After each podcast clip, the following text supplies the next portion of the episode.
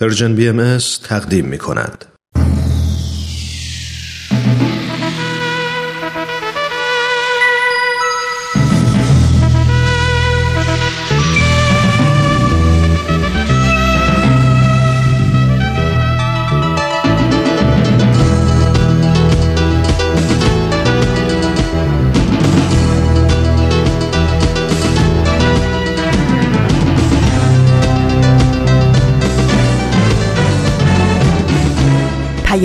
دوست. برنامه ای برای تفاهم و پیوند دلها.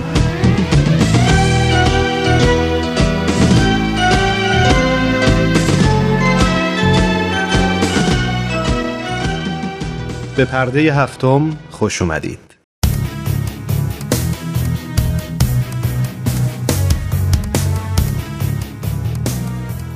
من ایمان ملکوتی هستم و امروز جمعه 17 خرداد ماه 1398 خورشیدی برابر با هفتم ژوئن 2019 میلادیه.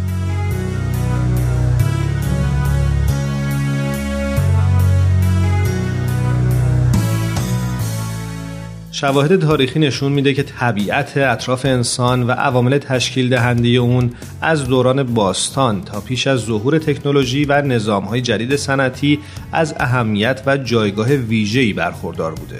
در برخی از نگرش ها و جهان بینی ها طبیعت به اون اندازه مهم بوده که حتی به عنوان امری مقدس و قابل ستایش تلقی می شده. به طوری که در ذهن ایرانیان باستان عناصر طبیعت گردانندگان اصلی دنیا به شمار می اومدند و میشه گفت که طبیعت دوستی در تمام وجوه زندگی اونها نفوذ کرده بوده.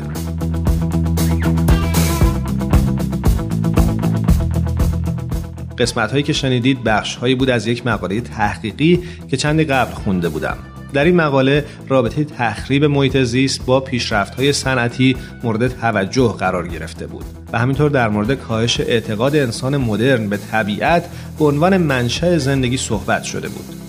در جای دیگه از این مقاله عنوان کرده بودند که در دوران مدرن و بعد از انقلابهای علمی و صنعتی انسان با اعتقاد به توسعه و پیشرفت تکنولوژی به عنوان عاملی برای دست پیدا کردن به خوشبختی و رفاه سعی کرد طبیعت رو کنترل کنه و بر اون تسلط پیدا کنه. به بهانه تسلط بر طبیعت به تدریج زمینه های تخریب و نابودی اونا فراهم کرد از پیامدهای توسعه صنعتی مداخله انسان در طبیعت و دگرگونی های زیست محیطی ناشی از اونه که نتیجه اعتقادات جدید او به نظام صنعتی و شاید نشانگر کاهش اعتقاد انسان معاصر به طبیعت به عنوان منشأ زندگی و حیات موجودات در روی کره زمین باشه.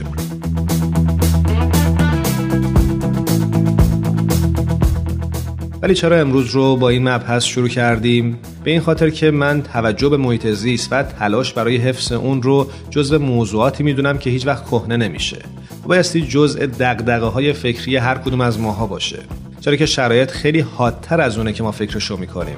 کارشناسی در این باره میگه اگه عکس هایی که از فضای خارج از زمین گرفته شده رو با گذشته مقایسه کنیم به راحتی می‌فهمیم که تغییرات وسیعی توی زمین ایجاد شده و این حقیقت رو ثابت می‌کنه که سیاره ما بسیار حساسه و فعالیت ما بر همه سامانه های اون اثر گذاشته. همه سامانه هایی که زندگی ما رو حمایت می‌کنند و در واقع مسئول تهیه غذا، آب و اکسیژن هستند. همه اینها با سرعت هرچه تمامتر در حال از بین رفتنن. همونطور که قبلا هم گفتم این نظرات و یا صحبت از این دست همه و همه نشون دهنده وخیم بودن اوضاع زمینه. کره زمینی که همونطوری که می‌دونیم از های طولانی و اتفاقاتی بسیار تر از حضور انسان جان سالم به در برده. و حالا نوبت ماست که برای بقای خودمون روی این کره خاکی تلاش کنیم. چون که در حال حاضر تنها سیاره قابل سکونتیه که می‌شناسیم.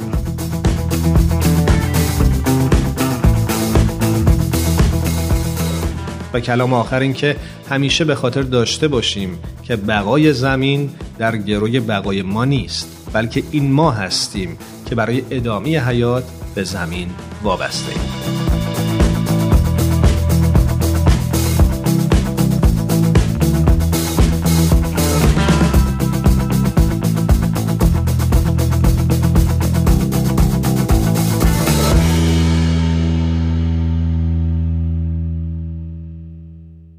با پرده هفتم همراه بمونید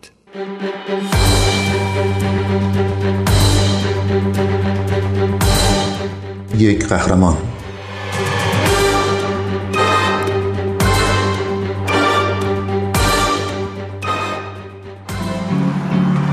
I was a social worker for 15 years. من مدت پانزده سال مددکار اجتماعی بودم. مرتبا مردمی رو می دیدم که تلاش می کردن درآمد خوبی داشته باشند و بدهی نداشته باشند. ولی یک تعمیر ماشین می‌تونه همه چی رو خراب کنه. اونا همیشه میپرسیدن چرا هیچ کس در این باره کاری نمی‌کنه. یه روز فکری به ذهنم رسید. اون یک نفر ممکنه خود من باشه. یک مکانیک باور نکردنی به نیازمندان کمک می‌کنه. تعمیرات دور از انتظار ماشین می‌تونه هزینه سنگینی روی دوش هر کسی بذاره.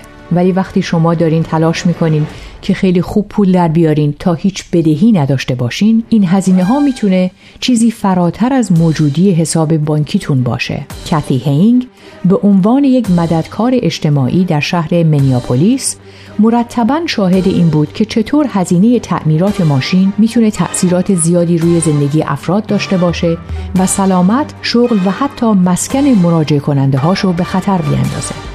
سالها بود آرزو می‌کرد ای کاش کسی برای این مشکل کاری بکنه. یک روز هینگ با خودش گفت اون یه نفر می‌تونه خود من باشه.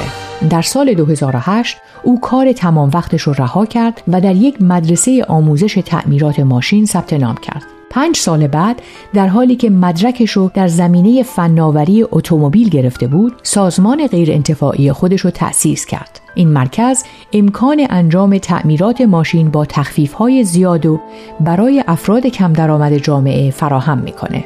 دستاورد و عملکرد این سازمان ساده است. هینگ قطعات ماشین رو به قیمت خرید میفروشه. بدون هیچ سودی و هزینه کارگر بسیار کمتری نسبت به سایر مراکز تعمیرات در منیاپولیس می‌گیره. نتیجه چی میشه؟ مشتریا پول بیشتری پس انداز می‌کنن و برای اونایی که نمی‌تونن هزینه تعمیرات رو یک جا بدن طرح پرداخت اقساطی تنظیم می‌کنه.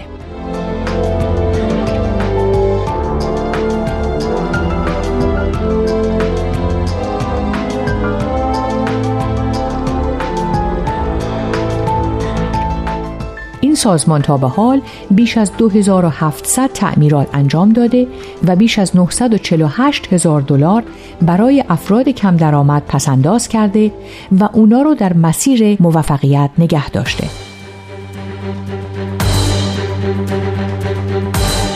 یک قهرمان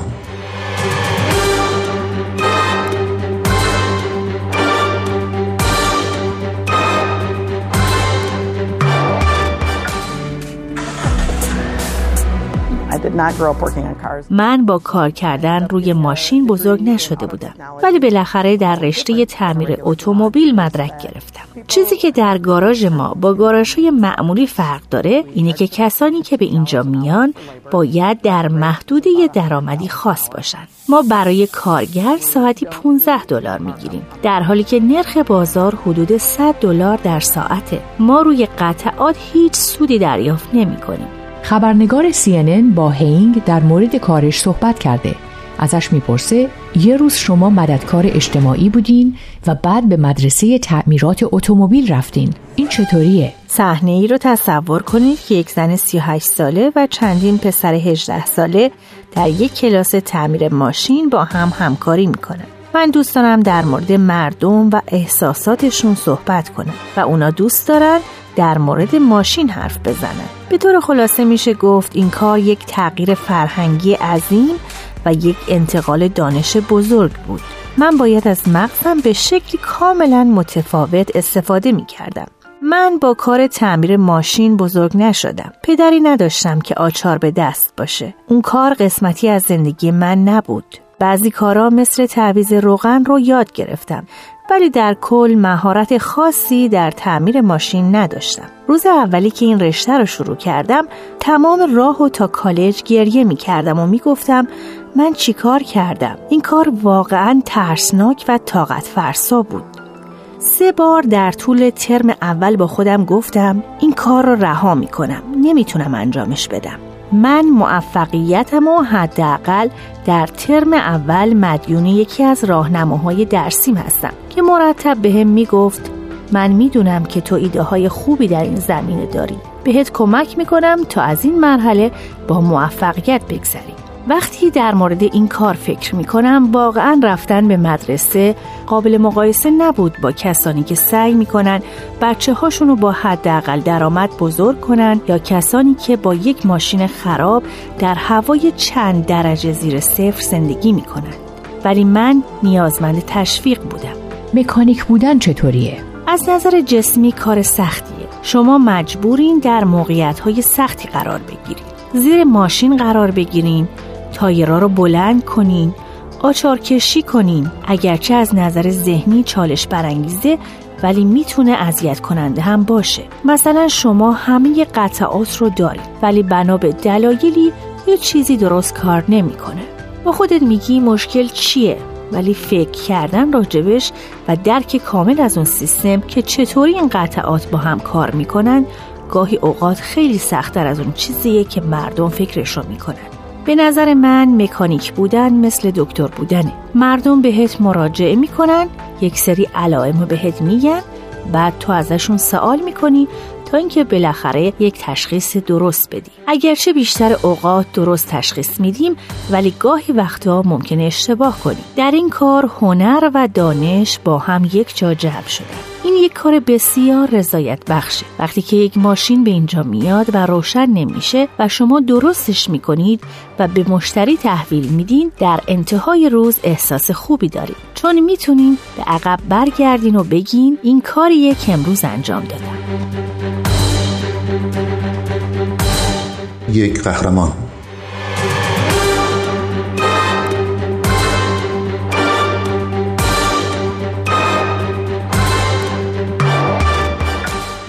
شما به بعضی از مکانیک های گروهتون هم کمک می‌کنین. این درسته؟ بعضی از پرسنل ما خودشون با فقر و بحران در زندگیشون مبارزه کردن. بعضیاشون با سیستم کیفری و غذایی درگیر بودن. دو تا از سه تکنسین ما وقتی ملاقاتشون کردم بی خانمان بودن و الان آموزش دیدن و تکنسین رسمی و با مجوز کار هستن. این یه بخش دیگه از کاریه که ما انجام میدیم. ما به افرادی شانس دوباره میدیم که ممکنه جاهای دیگه مشتاق نباشن این کار رو بکنن.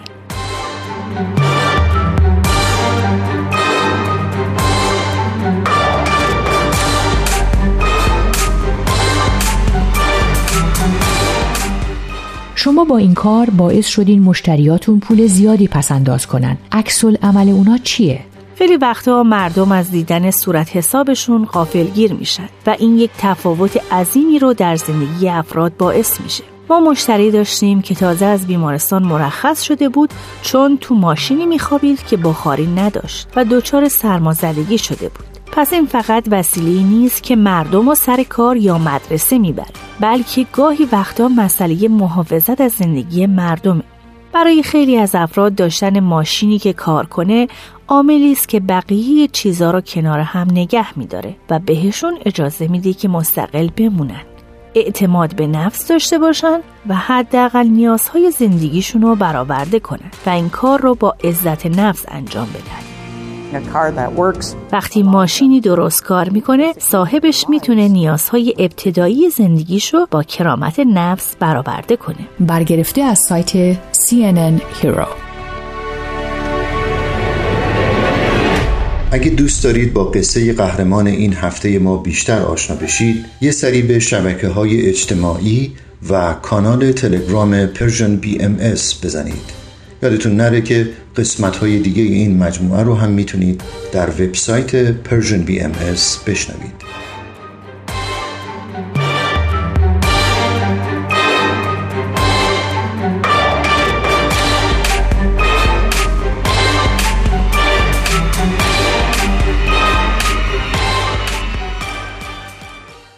ما رو در اینستاگرام هم دنبال کنید. آدرس ما هست Persian BMS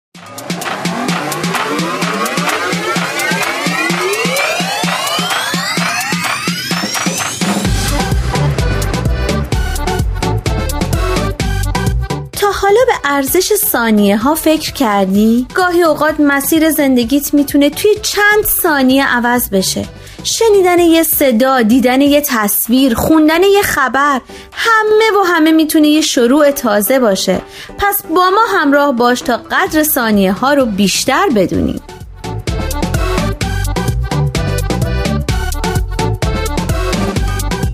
چند ثانیه با شما؟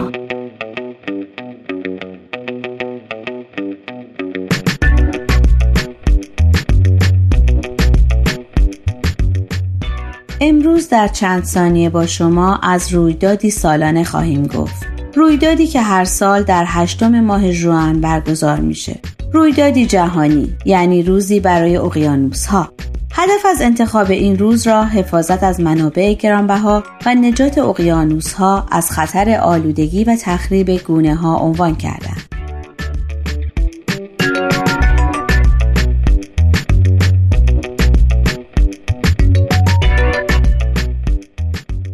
آنچنان که آمده اقیانوس ها اهمیت ویژه‌ای در چرخه حیات دارند. تقریبا مسلمه که نخستین گونه های حیات در اقیانوس ها ظاهر شده و هنوز هم قسمت اعظم حیات در آنهاست.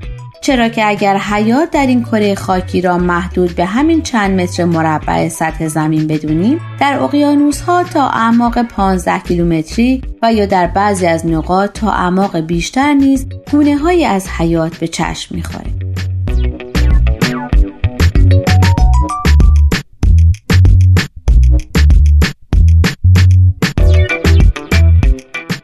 همانطور که در مقاله بیان شده برای اولین بار و در سال 1992 میلادی به پیشنهاد هیئت کانادایی شرکت کننده در اجلاس زمین در ریو دو ژانیرو برزیل پیشنهاد داده شد که روزی به اقیانوس ها اختصاص داده شود. سپس در سال 1998 کمیسیون بین دولتی اقیانوس شناسی یونسکو از برگزاری مراسم بین المللی رسمی در این زمینه حمایت کرد.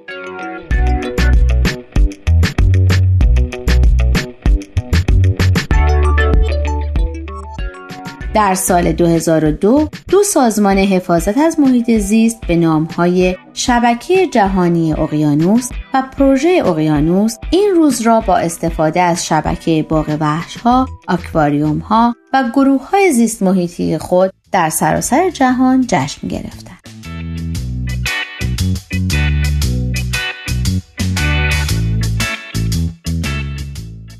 در نهایت مجمع عمومی سازمان ملل نیز به صورت رسمی روز جهانی اقیانوس ها را در سال 2008 تعیین کرده و در 8 ژوئن 2009 نخستین مراسم آن برگزار شد. و اما چرا از اقیانوس ها به عنوان منابعی گرانبها یاد شده؟ در جواب چنین می‌توان گفت اقیانوس ها بیشتر اکسیژن تنفسی انسان را تولید کرده و سهم بزرگی در جذب دیوکسید کربن و تولید مواد غذایی و مغذی دارند. همچنین وضعیت آب و هوا را تنظیم کرده و از لحاظ اقتصادی در کشورهای وابسته در زمینه گردشگری دریایی، ماهیگیری و دیگر منابع دریایی حیاتی هستند.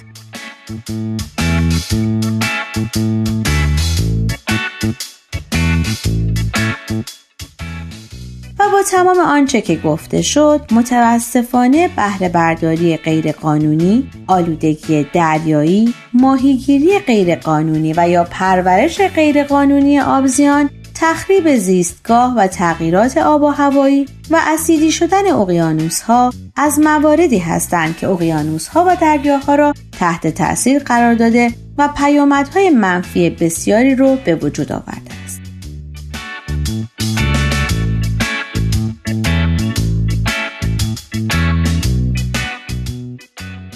اینک سوال هفته. آنچنان که دبیرکل سازمان ملل طی پیام خود به مناسبت نخستین مراسم روز جهانی اقیانوسها به آن اشاره کرده به نظر شما حفظ اقیانوس ها چگونه می تواند در تنظیم شرایط آب و هوایی فراهم کردن معیشتی پایدار و تفریح ایمن موثر باشد؟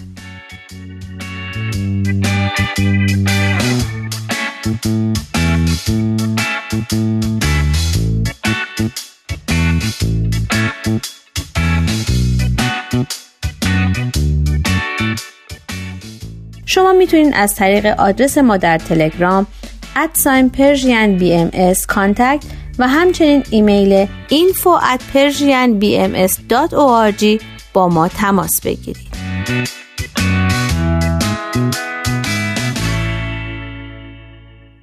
آرشیو این مجموعه در وبسایت Persian BMS به آدرس www.persianbahaimedia.org در دسترس شماست.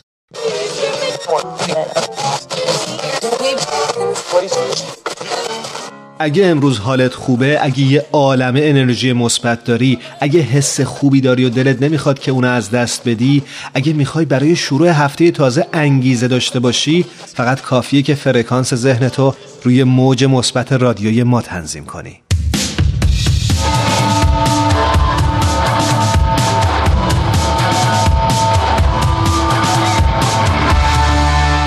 اخیرا 67 قطعه از آثار حضرت عبدالبها فرزند شارع آین بهایی یعنی حضرت بهاءالله از جمله دو لوح معروف و تاریخی ایشون خطاب به جمعیت لاهه برای اجرای صلح عمومی برای اولین بار در سایت کتابخانه مرجع بهایی منتشر شد. انتشار آثار به صورت آنلاین یکی از ویژگی های کتابخانه بهاییه. این بخش از کتابخونه که در ماه سپتامبر سال گذشته آغاز به کار کرده امکان انتشار آثار بهایی را فراهم می‌کنه که به تدریج در مرکز جهانی ترجمه و آماده چاپ میشه. این آثار که شامل 34 ترجمه انگلیسی و 33 اثر فارسی الواح بسیاری رو شامل میشه. از جمله مکاتبات با لئو تولستوی نویسنده معروف روسی و ستایندگان آین باهایی.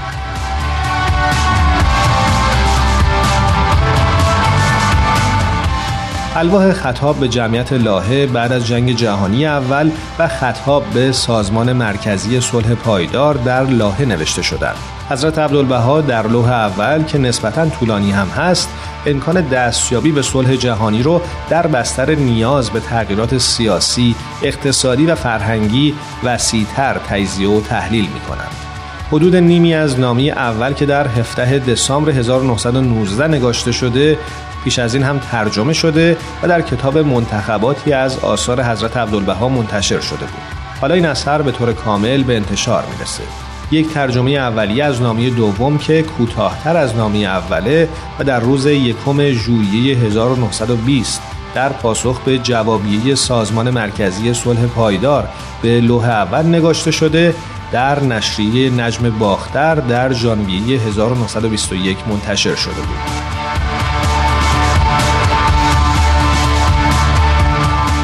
زمانی که حضرت عبدالبها این دو نامه رو نوشتند رهبران جهان در کنفرانس صلح پاریس گرد هم اومده بودند تا در مورد شرایط صلح بعد از جنگ جهانی اول گفتگو کنند این کنفرانس منجر به تشکیل جامعه ملل شد حضرت عبدالبها اگرچه اهداف این مجمع رو ستایش کردند اما به سراحت توضیح دادند که محدودیت های مجمع بیش از اونه که بتونه امکان دستیابی به صلح رو فراهم کنه. ایشون توضیح دادند که صلح نیاز به تغییر و تحولی عمیق در آگاهی انسانها و تعهد به حقایق روحانی داره. حقایقی که حضرت بهاءالله شارع آین بهایی اونها را تشریح کرده بودند. حضرت عبدالبها در پیام اول به بسیاری از اصول مهم بهایی اشاره می کنند از جمله لزوم رفع هر گونه تعصب هماهنگی دین و علم برابری زنان و مردان و اینکه دین بایستی سبب محبت باشه.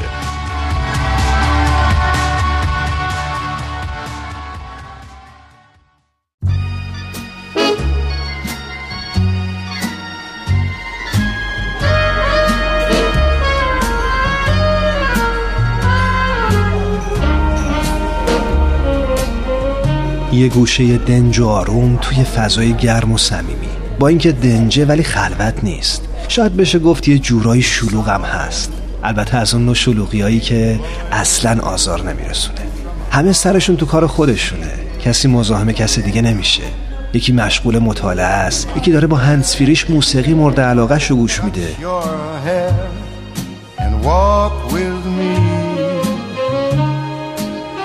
چند نفری هم اون طرفتر دور یه میز نشستن و سخت گرم صحبتن. هر از گاهی میون این همه یه صدای موسیقی هم به گوش می‌رسه.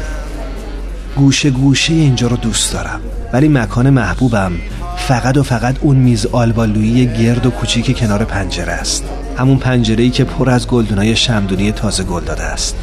واقعا تو اگه جای من بودی توی همچی فضایی عاشق هنر نمی شدی؟ راستی داشت یادم می‌رفت. اسم اینجا کافه هنره.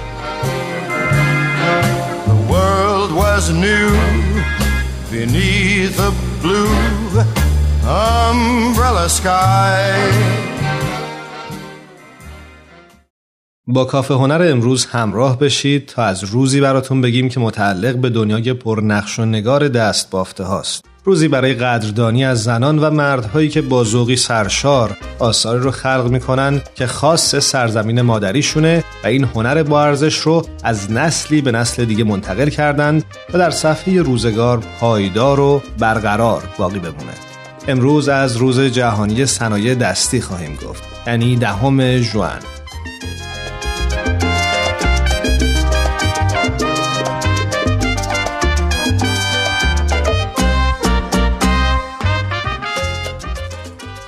در جواب اینکه صنایع دستی چیه اومده که به آثار و صنایعی که تمام مراحل ساخت اونها توسط دست و ابزارهای دستی انجام بشه و برگرفته از فرهنگ و هنر و بینش و ذوق مردم هر منطقه باشه صنایع دستی میگن.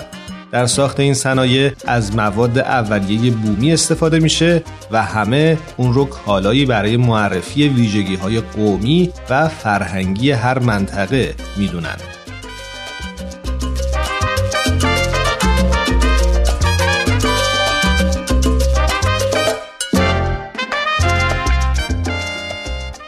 آیا میشه هر اثر یا هر نوع صنعتی رو به راحتی در زمره صنایع دستی قرار داد؟ کارشناسای این حوزه معتقدند که برای اینکه محصولی رو بشه جزو صنایع دستی دونست باید ویژگی های خاصی داشته باشه. ویژگی هایی مثل نقش فرهنگی و هویت بخشی به یک ملت. عدم نیاز به سرمایه گذاری کلان در مقایسه با سایر رشته های صنعتی. سهولت در ایجاد مراکز تولید. کمک به رشد و توسعه اقتصادی و قابلیت ایجاد و توسعه در مناطق مختلف مثل شهرها، روستاها و حتی جوامع اشایری.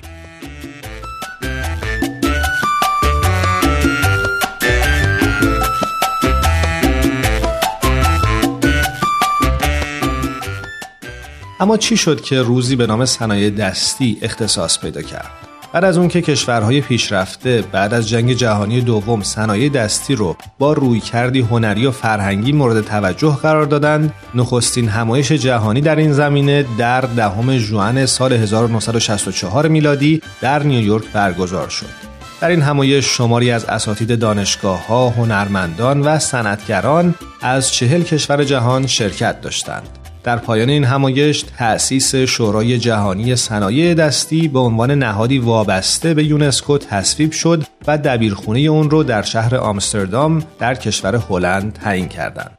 ایران هم در سال 1968 میلادی برابر با 1347 خورشیدی به عضویت این شورا درآمد.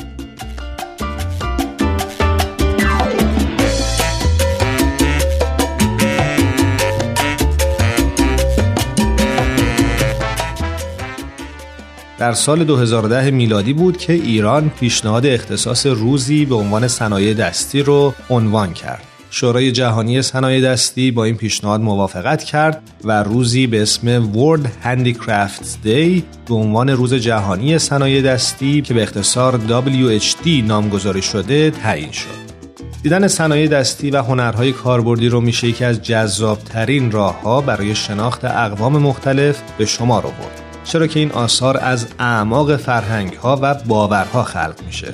هنرمند خلاق با عشق بافت فرهنگی خودش و با روحی قومی و ملی اثر خودش رو خلق می‌کنه تا با مواد اولیه موجود رنگها و تزئینات مورد علاقه بتونه باورها و آرزوهای سرزمینش رو برای همه به نمایش بگذاره.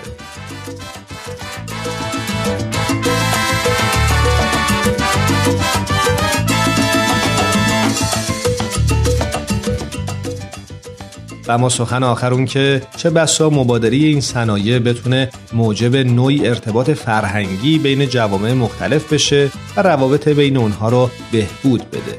پس از اونجایی که مجالی برای بازدید و شناخت تمامی فرهنگ ها برای هر یک از ما میسر نیست اگه شما آرزوی دیدار و شناخت فرهنگ جدیدی رو در سر دارید بازدید از دنیای پرنقش و نگار صنایع دستی رو بهتون توصیه می‌کنیم.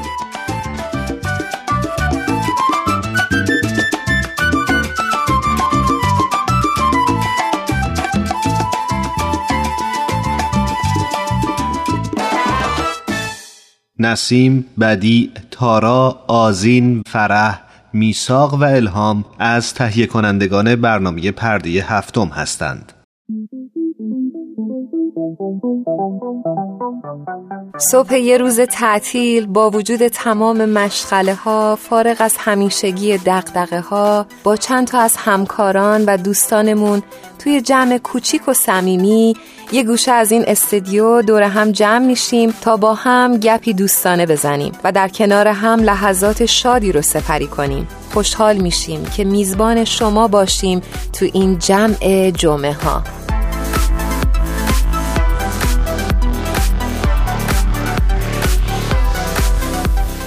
دوستای خوبم ممنونم که تا اینجای برنامه رو با ما همراه بودید. به رسم معمول هر هفته توی این قسمت با آوا همراه میشیم توی استودیو. ببینیم که چه برنامه قرار براتون اجرا بکنیم راجع چی قرار حرف بزنیم. من با اجازهتون میرم توی استودیوی اصلی برنامه. اونجا آوا منتظر منه. بعد از یه موسیقی کوتاه برمیگردیم با آوا با شما همراه میشیم.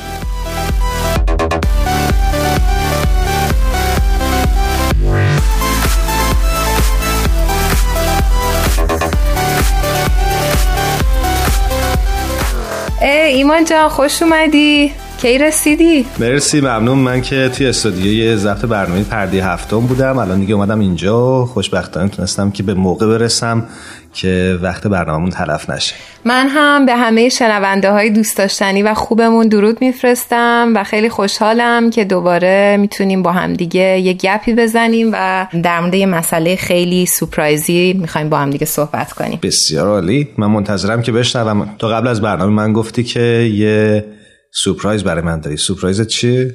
ایمان حال بذار قبل از اینکه surprise رو بهت بگم یکم در مورد خودت بپرسم چون خیلی وقت ندیدمت هر هفته اما می‌بینیم اما باش آخر هفته چه کار کردی؟ بد نبود آخر هفته گذشته منظورته؟ بله بله والا کار خاصی نکردم خونه بودم بیشتر مگه میشه تو خونه بشینی؟ والا حالا که شده بود دیگه مگه من همیشه میرم بیرون آره دیگه تو اصلا یه بند بیرونی نه اما خوشبختانه یا حالا نمی‌دونم متاسفانه هر چیزی بالاخره این آخر هفته خونه بودم یه خورده به کار عقب افتادم رسیدم. چه عجب چه عجب. تو خیالت راحت یعنی به کارهای ما هم رسیدی نه؟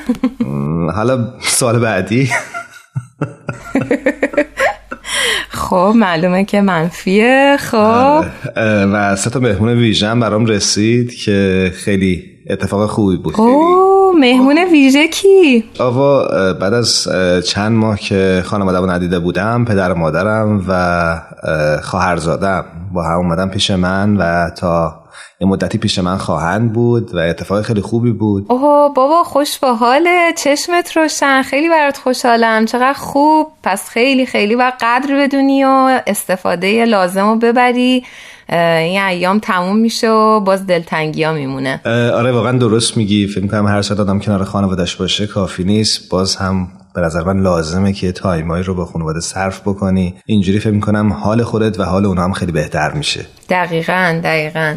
خیلی خیلی خوشحال شدم. ممنونم. امیدوارم که تو هم هرچه زودتر خانوادت رو ببینی. می‌دونم که دوری ازشون. امیدوارم هر چه زودتر این اتفاق بیفته. تو هم بتونی کنار خانوادت باشی. آه مرسی. ممنونم. خب می‌خوای راجع به سورپرایزت حرف بزنید چون من خودم دیگه واقعا یه خورده کنجکاو شدم. ببینم چی برای من در نظر گرفتی. خب همونطور که می‌دونی من خیلی خیلی طبیعت رو دوست دارم و کلا خیلی انرژی می‌گیرم و خوشحالم می‌کنه. حالم رو خیلی بهتر می‌کنه. چند وقت پیش با یه خانومی آشنا شدم. اسم این خانوم بود ترایونا مکگریس.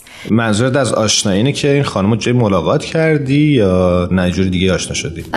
نه یعنی ندیدمشون. در واقع برنامهشون رو توی تد تاک دیدم.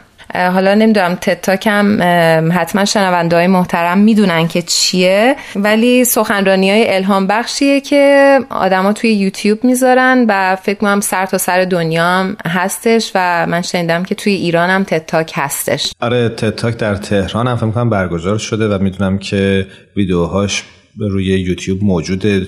شنوندمون حتما می‌تونن سر بزنن ویدیوها یا صداش رو ببینن و بشنون آره خیلی به نظرم جای خوشحالی داره که توی ایرانم باب شده و برای من که خیلی جالبه TED Talk خب این خانمی که گفتی اسمشون ترایونا مکگریس گفتی درسته؟ بله بله چی کار است این خانم مکگریس؟ این خانوم خیلی جالبه که کارشناس محیط زیسته و می‌دونی که این داستان محیط زیست الان خیلی خیلی بابه و چون خیلی دنیا مشکل پیدا کرده همه در تکاپوان که یه جوری این دنیا رو نجاتش بدن.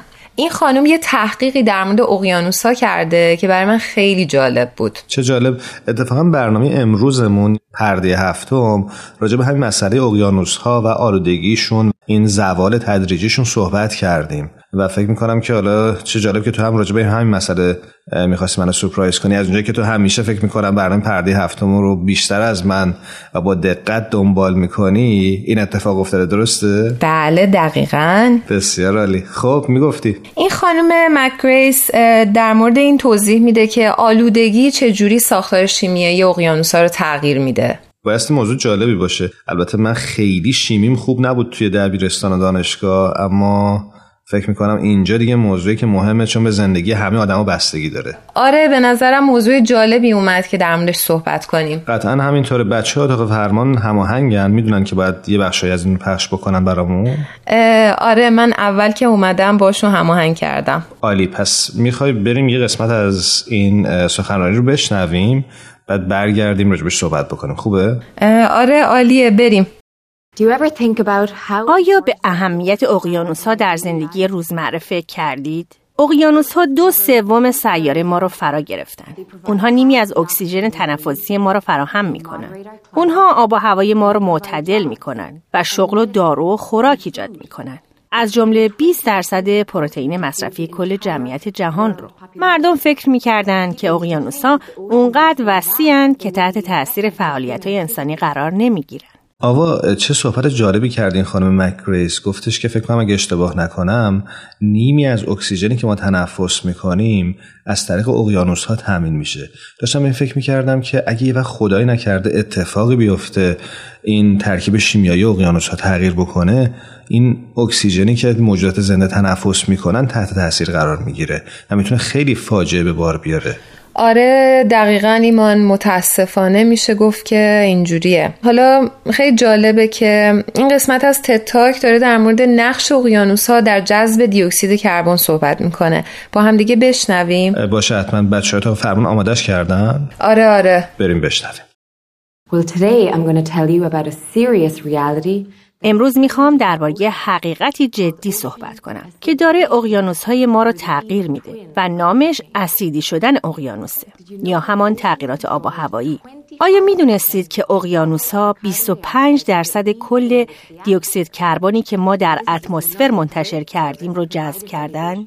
و این تنها یکی از خدمات بزرگ اقیانوس هاست. چرا که دیوکسید کربن یکی از گازهای گلخانه‌ایه که باعث تغییرات آب و هوا میشه. اما همچنان که ما به وارد کردن بیشتر و بیشتر دیوکسید کربن به اتمسفر ادامه میدیم، مقدار بیشتری در اقیانوس ها جذب میشه. و این همان چیزی است که باعث تغییر شیمیایی اقیانوس های ما میشه. وقتی دیوکسید کربن در آب دریا حل میشه، درگیر یک سری واکنش های شیمیایی میشه.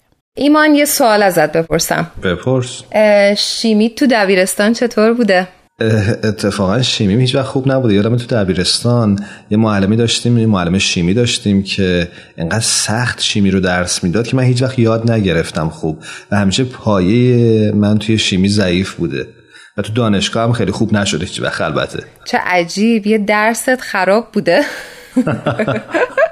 یه درس نبود خیلی از درس ها بود اما شیمی یکی از اون درس ها بود که خراب بود. آره دیگه وضعیت تحصیلی قدیم همین شکلی بوده برای هممون. اتفاقا یادم که یه داستانی بود که راجب پهاش بود اگه اشتباه نکنم که تغییرش بالا پایین شدنش باعث می‌شد که ترکیبای شیمیایی آره بازی یا اسیدی بشن. یادت میاد؟ آره آره خیلی. من مبحث رو خیلی دوست داشتم. من هیچ وقت درست یاد نگرفتم. هنوزم نمی‌دونم داستانش یک وقتی میره بالا اسیدی میشه پهاش یا وقتی میاد پایین.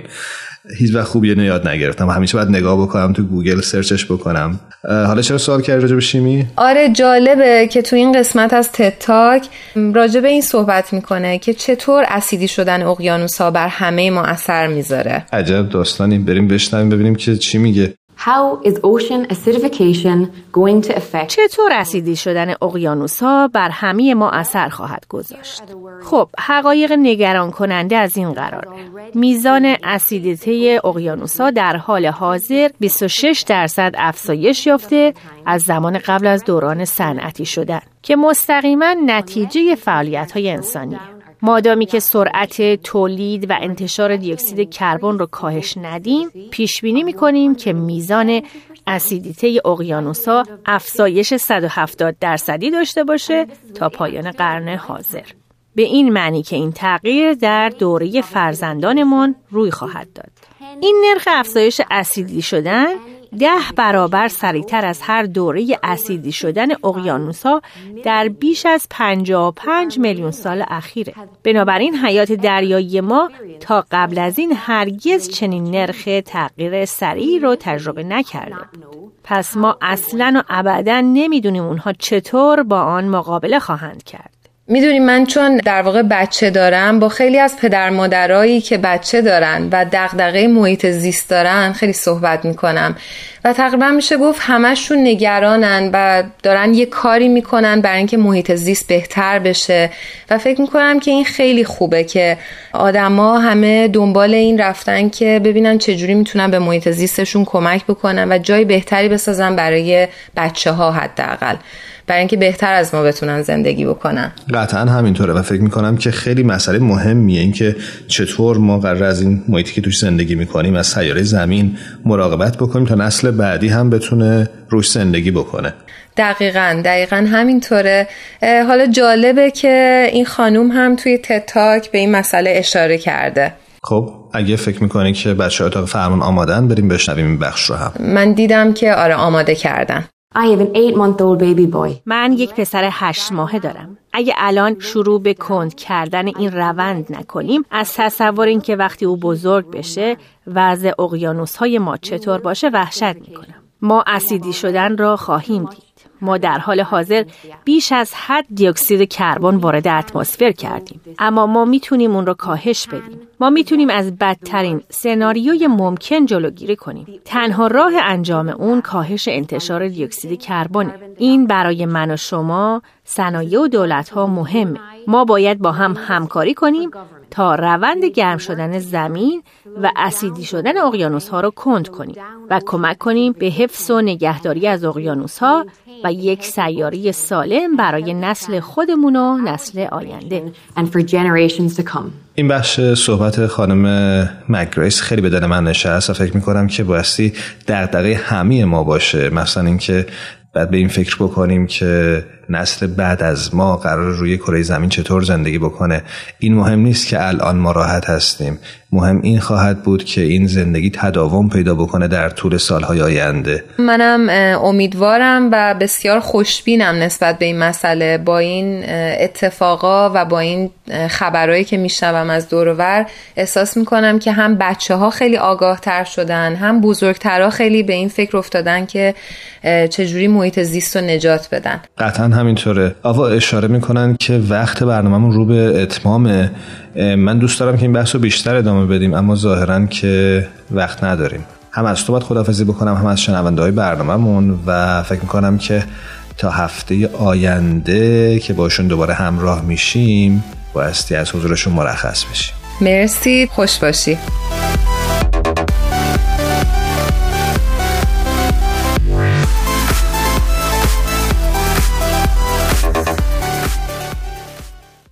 هرگز نمیشه از اقیانوس ها عبور کرد. مگر اینکه شهامت از دست دادن چشمانداز ساحل را داشته باشیم